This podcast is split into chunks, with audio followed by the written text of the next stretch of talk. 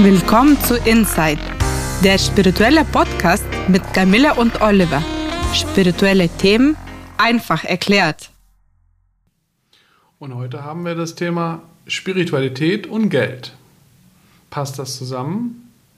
Ja, ich sage einfach mal, warum nicht? Solange man es nicht überzieht, natürlich, das ist klar. Also das ganze Thema ist sehr viel komplexer, als man im ersten Moment vielleicht vermuten würde.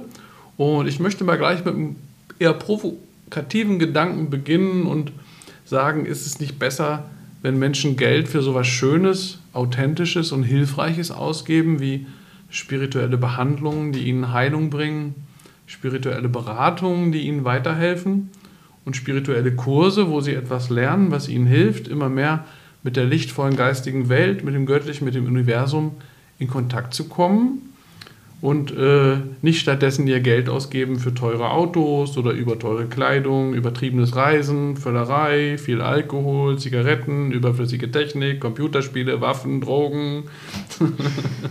ja, also, mh, hm, was denkst du?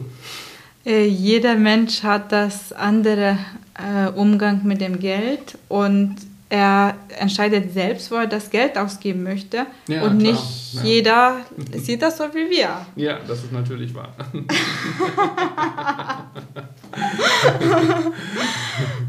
und vielleicht ein Porsche-Fahrer würde das anders sehen als wir. Und man, wie ja. gesagt, man kann für sowas Geld ausgeben, für mhm. Etwas, was nicht sichtbar und nicht greifbar ist. Weil der Porsche-Fahrer sieht das vielleicht anders. Er will sein Geld lieber für ein tolles Auto ausgeben, sagst du, ne? Er hat das in der Hand. Genau, ja, natürlich. ja, ja, ich will auch niemanden enteignen. Überhaupt nicht.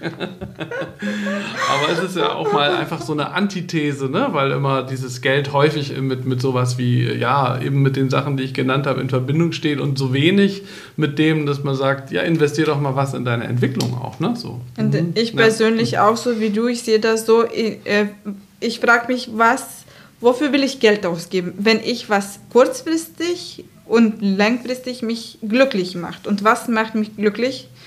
Mich macht glücklich, ähm, mhm. also auch spirituelle Erfahrungen, wie du sagst, Erfahrungen, äh, das miteinander teilen, das praktisch, auch die praktische Erfahrung, also nicht das spirituelle immer reden und zuhören, mhm. sondern auch das praktische. Ja. Das ist auch sehr wichtig. Ja. Und auch Reisen vielleicht nicht so lang, kurzfristig machen sie mich glücklich, mhm. aber dann erinnere ich mich an die Reise und das ist wiederum langfristig. Und Reiki-Praxis jeden Tag, das macht mich langfristig mhm.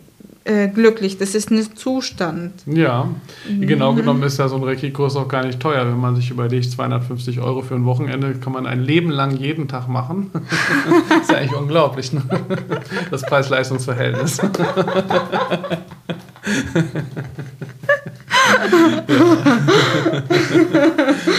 Und es ist ja auch nichts gegen einen Porsche zu sagen, um das nochmal zu sagen. Ne? Wenn man das Geld hat, ihn sich kaufen zu können, man ihn haben möchte äh, und äh, ja, man braucht halt ein Auto und dann fährt man halt einen Porsche. Warum eigentlich nicht?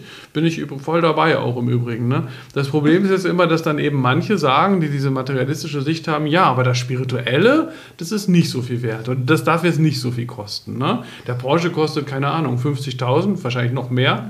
Ja, äh, ja aber äh, hier eine, eine Berufsausbildung, äh, ja, ähm, im, im Spirituellen, die vielleicht 5.000 oder 10.000 Euro kostet oder ein Seminar für 600, oh, da ist zu viel. Ja, irgendwie, aber der Porsche darf 50.000 Euro kosten.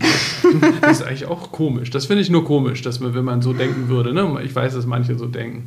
Deswegen, äh, ja, wir greifen ja hier auch dieses Thema. Wir wissen ja, dass das ein, ein Thema ist, äh, zu dem sehr viele verschiedene Meinungen da sind. Deswegen, genau deswegen greifen wir das heute ja auch mal auf und gehen so in die verschiedenen Haltungen und Meinungen ähm, hinein, ganz bewusst, ne, die es da gibt zu diesem Thema, was ja sehr polarisiert auch.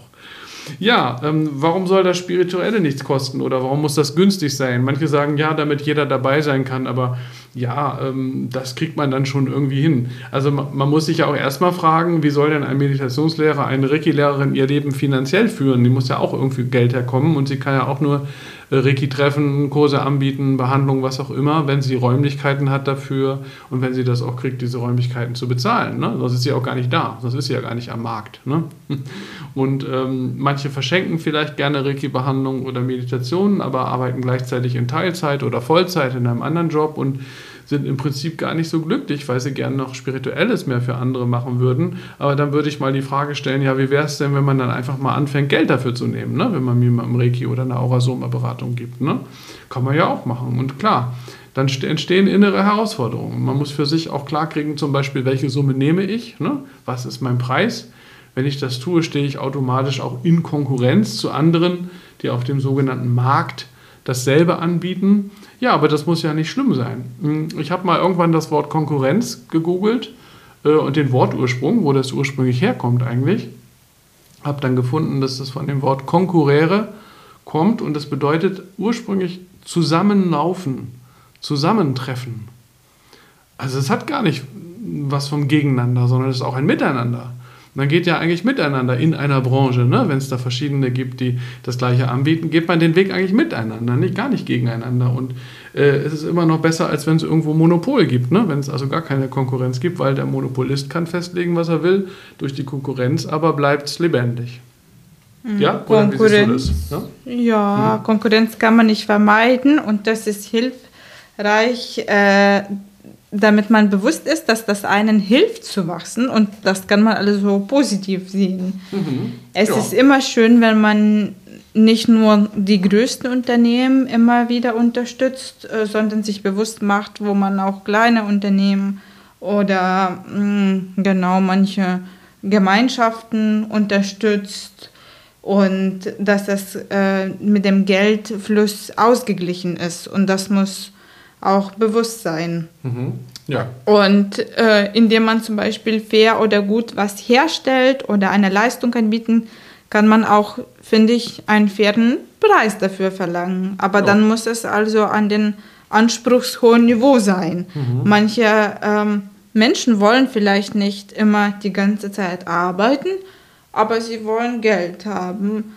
Und das passt dann von den universellen Gesetzen wiederum nicht, weil du möchtest als Person weniger leisten, aber mehr bekommen.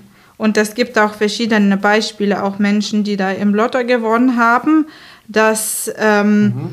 sie damit gar nicht umgehen konnten oder irgendwelche Institutionen, Investitionen gemacht haben und das ist alles dann trotzdem alles schief gegangen und dann hatten sie doch am Ende nichts oder noch Schulden weil sie quasi dieses ganze Denken, Glaubenssatz haben, wie, also mehr zu bekommen, aber weniger mhm. zu geben. Ja, okay. Und also ich denke auch der Punkt ist folgender, auf den du auch hinaus wolltest, eben ist, dass eine Leistung, wenn eine Leistung dahinter steht, äh, man auch dann etwas bekommt, womit man vielleicht besser mit umgehen kann oder die meisten, das ist auch nicht bei allen Lottogewinnern so, aber tatsächlich häuft sich das bei vielen, äh, ja, weil auch wahrscheinlich keine Leistung äh, dahinter stand. Ne? Wobei es jetzt auch nicht sein muss, dass das jetzt unfair ist, karmisch gesehen. Vielleicht hast du das Karma an Lottogewinn zu haben, aber es mag dem einen oder anderen schwieriger sein, dann damit umzugehen. Ne? ähm, ich will noch mal auf einen anderen Punkt hinaus. Ähm, was nichts kostet, ist auch nichts wert. Äh, das äh, ist zwar so nicht ganz richtig, aber viele haben ja diese Haltung. Ähm, und ähm, das ist das Problem. Wir müssen ja mit dieser Haltung auch umgehen, wenn die bei den Leuten ist. Ich will mal ein Beispiel dazu erzählen. Ich habe mal erlebt, da war ein, ein sehr bekannter indischer Heiler in, in Berlin, der Guruji Mohan, und der wurde, wird, glaube ich, irgendwie finanziert über, äh, keine Ahnung, also das Geld ist da einfach, weil der Mensch so segensreich und heilsam wirkt und arbeitet, dass Menschen sind, die sagen, der soll das tun und wir bezahlen das für ihn. Äh, ich, ich weiß jetzt gar nicht genau, wie der finanziert wird. Das ist jetzt aber auch gar nicht der Punkt. Jedenfalls hat er eigentlich genug Geld und hat deswegen wahrscheinlich, nehme ich an, äh, einen Infoabend gemacht äh, zu seiner Heilmethode und zu seiner Art zu heilen, kostenlos. hat gesagt, da können alle kommen, es kostet gar nichts und wollte dann seinen Vortrag halten.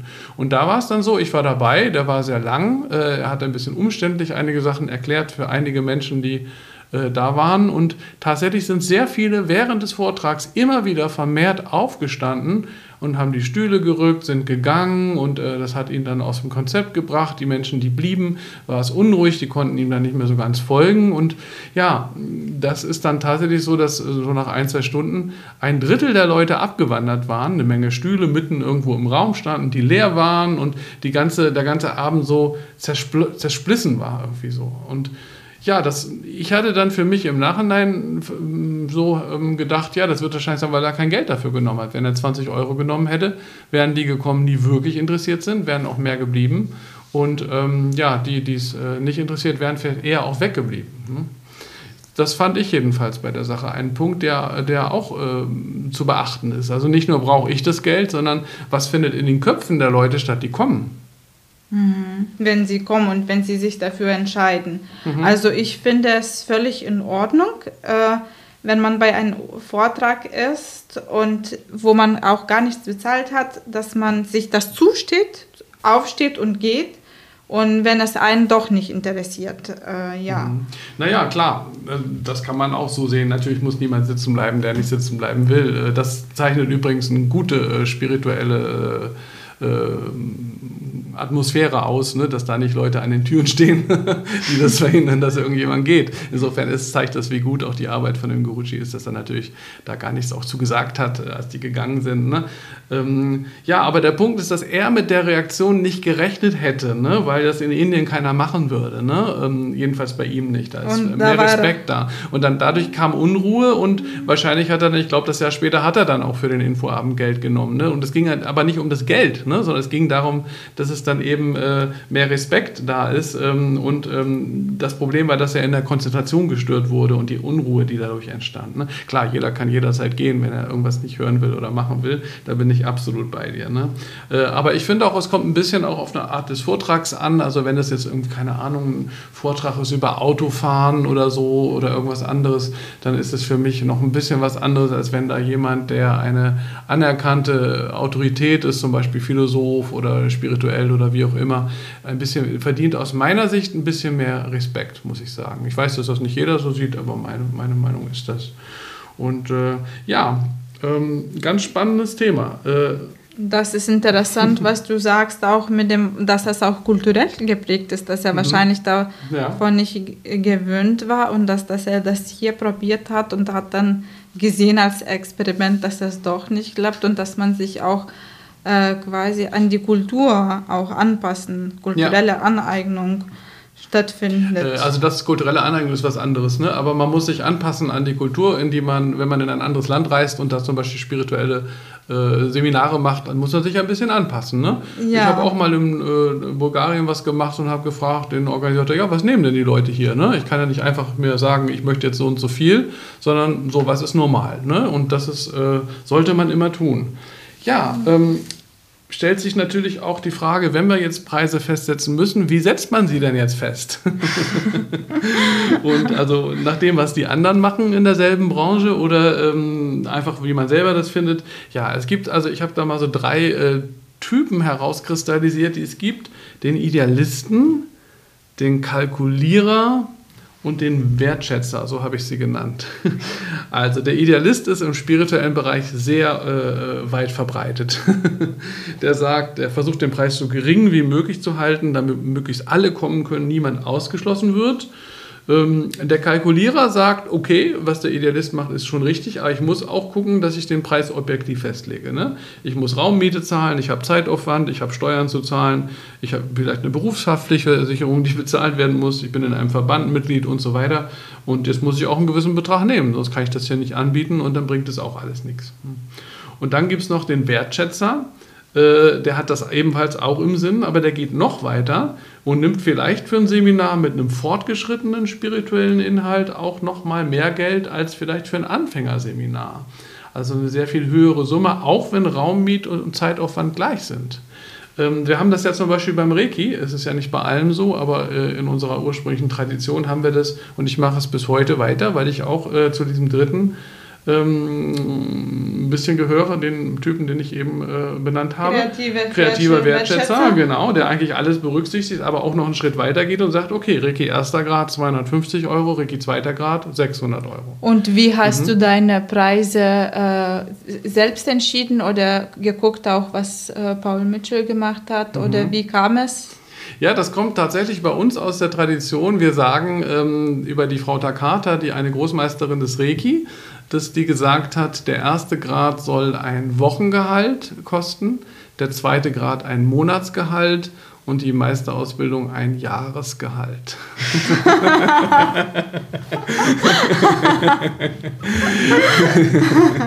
und bei allem steht auch eine entsprechende Leistung dahinter, natürlich.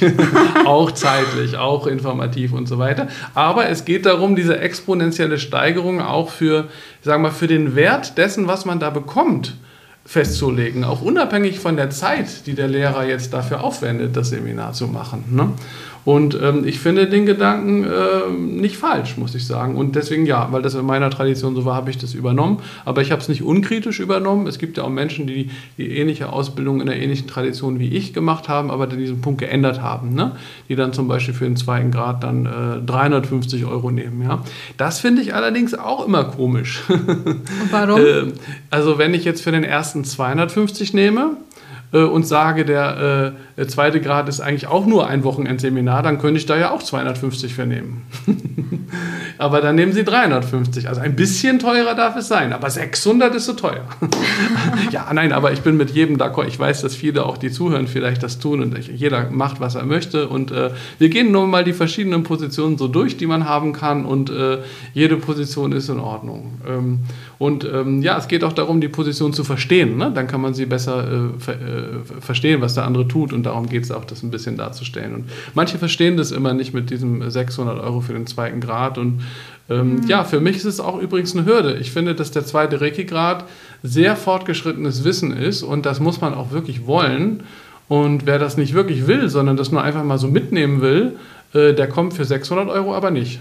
Das ist ja mit meiner, ja. meiner Freundin passiert, als wir mhm. bei dir Seminar waren. Mhm. Ja. Mhm. Sie hat gesagt, lass uns den zweiten Grad machen. Und dann, als sie den Preis gesehen hat, äh, wollte sie das doch nicht. Mhm. Und dann, also ich wollte es trotzdem. Und dann habe ich auch mich selber informiert und belesen, dass den zweiten Grad machen könnte, wenn man zum Beispiel sich vorstellen könnte, als Therapeut zu werden. Und mhm. dann, dass das also Sinn macht. Und, ja. und dann dachte ich, okay, würd, könnte ich mir das vorstellen? Ja, könnte ich mir vorstellen. Und dann war das alles keine Frage. Mhm. Ja. Aber das habe ich, was du sagst, war ich auch gleich damit äh, konfrontiert, weil wahrscheinlich in den Kopf, Kinoköpfen abgeht, äh, dass die Menschen denken, oh, der äh, in drei Tagen verdient er 600 Euro. Ich verdiene in drei Tagen mhm. 600 Euro nicht, aber wenn du sagst, naja. es geht um dem Wissen mhm, ja. und nicht um die Tage oder Zeit oder Minuten oder mhm. was auch immer. Auch, unter anderem, das ist einer der Aspekte, ne? genau.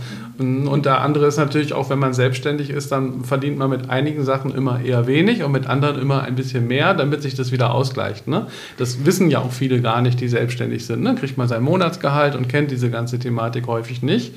Äh, ja, da muss man sich mal damit beschäftigen. Wie ist das überhaupt, selbstständig zu sein? Insbesondere in Deutschland ist das Wissen immer sehr, sehr mau und äh, gering. und es geht immer sehr viel um soziale Gerechtigkeit. Das ist auch gut.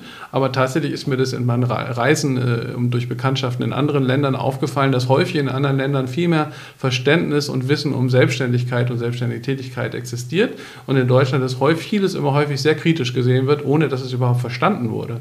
Äh, worum es eigentlich geht für den Menschen, der da alleine sozusagen dasteht und sein Geld verdienen muss und nicht jeden, jeden Monat ein, Gehalt kriegt. Ne? Ja, ähm, und jetzt ist die Frage, schließe ich jemanden aus, wenn ich 600 Euro für den zweiten Grad nehme? Nein, ich finde nicht. Äh, ich denke, dass auch jemand, der sehr wenig hat, äh, sparen könnte und dann wartet er ein bisschen. Wir sagen sowieso ist es gut, ein bisschen zu warten, sechs Monate oder ein Jahr, bis man den zweiten Grad macht. Und ähm, ja, danach kommt ja auch nichts mehr. Das Reiki-System als solches ist ja jetzt nicht eins, wo es dann immer mehr Grade und immer teurer und so wird. Auf der Praxisebene gibt es zwei Grade, den ersten und den zweiten. Und es ist gut, sich ein bisschen Zeit zu lassen zwischen beiden. Ja, dann sag mir mal jemand, der das jetzt, wenn er es unbedingt will, nicht hinbekommt, diese beiden Summen zu bezahlen. Also da kenne ich keinen. Ja? Wirklich. Äh, und ähm, ja, und wenn es gar nicht geht, dann kann man auch miteinander reden. Äh, oder jemand muss eine Entscheidung treffen, natürlich. Äh, zum Beispiel gehe ich zum Reiki-Treffen, das kostet 20 Euro. Da gehe ich ins Kino mit Cola und Popcorn, das kostet auch 20 Euro. Na, vielleicht muss ich mich entscheiden. Vielleicht fällt einmal Kino weg, wenn ich zum Reiki-Treffen gehe. Ich finde es in Ordnung. Warum denn nicht?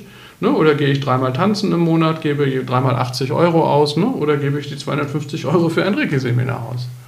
Ja, muss man sich halt entscheiden. Warum denn nicht? Und wenn mich jemand bittet, um das nochmal zu sagen, auch im Einzelfall, ähm, ist das auch schon mal vorgekommen und das mache ich auch, wenn jemand ganz authentisch sagst, du, ich würde sehr gerne mal eine Reiki-Behandlung von dir bekommen, aber das ist echt viel, 95 Euro. Ne? Äh, im, Im Einzelfall, wenn, das, wenn ich merke, dass das stimmt, ne, was er da sagt und mhm. dass es kein Film ist, dann sage ich, okay, ne, wenn es mir zeitlich möglich ist, und das ist es mir meistens, ähm, komm, wir machen die Behandlung, du legst hinterher in den Umschlag, was geht, Ne? Und da brauchen wir gar nicht darüber reden, dann ist es auch nicht peinlich. Äh, muss, es muss ja auch nicht peinlich sein, aber manch einem wäre es vielleicht peinlich oder Scham wäre mit im Spiel, nicht so viel bezahlen zu können wie jemand anders. Deswegen lege es in einen Umschlag. Ich verabschiede die Person. Kann man auch machen, oder? Kann man machen, das mhm. finde ich auch wichtig. Als Heiler sollte man offen sein für die verschiedenen Situationen und auch natürlich für die Ausnahmen.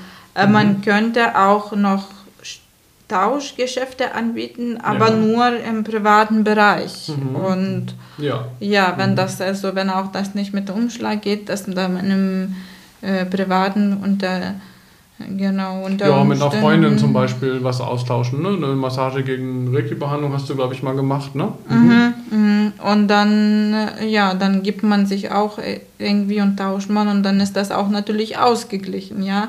Entweder man gleicht das durch äh, andere Leistung oder auch durch Energie. Mhm. Äh, Geld, also mit Geld meine ich, äh, dass das auch äh, Austausch ist, indem mhm. man Geld bezahlt. Ja, genau. Ja. ja, also mit Geld geht ja auch ein anderes wichtiges Thema immer einher noch und das ist das Selbstwertgefühl. Ne? Und das ist ja äh, für viele ein großes Thema und auch im spirituellen Bereich, obwohl das ist besser geworden. Früher war das noch viel, viel schwieriger. Manchmal geht es allerdings auch über so, einen roten, über so eine rote Linie heute schon und dann wird es schon manchmal ein bisschen peinlich. Aber erstmal, das Thema ist sehr wichtig, ähm, eigenes Selbstwertgefühl in, in, einer guten Weise zu haben. Äh, und das eigene Verhalten in Sachen Geld ist eben immer auch durch die eigene Persönlichkeit und deren Struktur geprägt. Ähm, und deswegen spielt Selbstwertgefühl eine entscheidende Rolle. Und viele Menschen ja nach wie vor denken, ich bin es nicht wert. Ne? Äh, ich verdiene als Erwachsener nicht, was ich als Kind schon nicht haben durfte.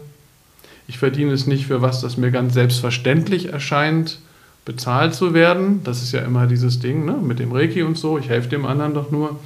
Oder ich bin es nicht wert, dass ich andere übertreffe. Das kann auch ein großes Thema sein. Ne?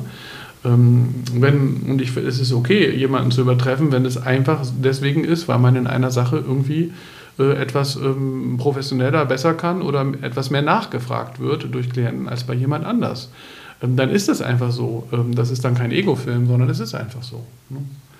Ja, und wer glaubt, dass er eine faire Bezahlung nicht verdient, äh, der, der wird sie in der Regel auch nicht erhalten. Ne? Das ist das äh, Problem. Und ähm, so negative Glaubenssätze können eben auch ähm, ein großer Grund sein für eine problematische Haltung in Sachen Geld. Ne?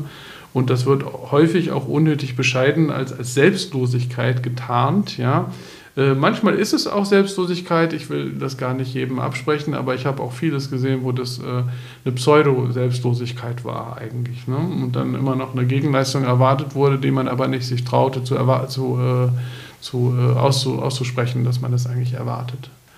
Ja, und das hilft dann auch keinem. Ne? Das, ähm, das darf alles sein, aber es hilft keinem. Und ähm, äh, ja, diese Selbstwertbotschaft, die sendet man halt in die Welt aus und die Welt reagiert darauf. Ne? Das ist ja diese Resonanzgeschichte. Und deswegen ähm, muss jede mentale Arbeit in Sachen Geld da genau an diesem Punkt auch, äh, auch ansetzen. Ne? Ja. Mhm. Da stimme ich dir zu. Äh, man kann immer den Fädenpreis anbieten und erstmal kann man auch gucken, ob man ähm, ob das klappt. Also wenn das ja. irgendwie nicht klappt mhm. oder wenn das nicht sein soll, dann vielleicht will das Universum nicht, aber das ist immer noch nicht verkehrt. Also mhm. wenn man den fairen und guten Preis bestimmt, wenn man auch gut arbeitet, dann, dann kann man erstmal das probieren. Wenn, wie du sagst, wenn man sich den Raum nicht nimmt, dann passiert das auch nie, dass du dass das zulässt. Also das sind deine eigene unsichtbare Grenzen, die du selbst bestimmst. Mhm. Und äh, danach muss man auch alles loslassen, weil dann regelt das Universum. Aber ähm, es ist, ist es nicht schön, zuerst Verantwortung zu übernehmen und danach die Kontrolle abzugeben? Mhm. Ja, genau. ganz genau. Genau so sollte man vorgehen.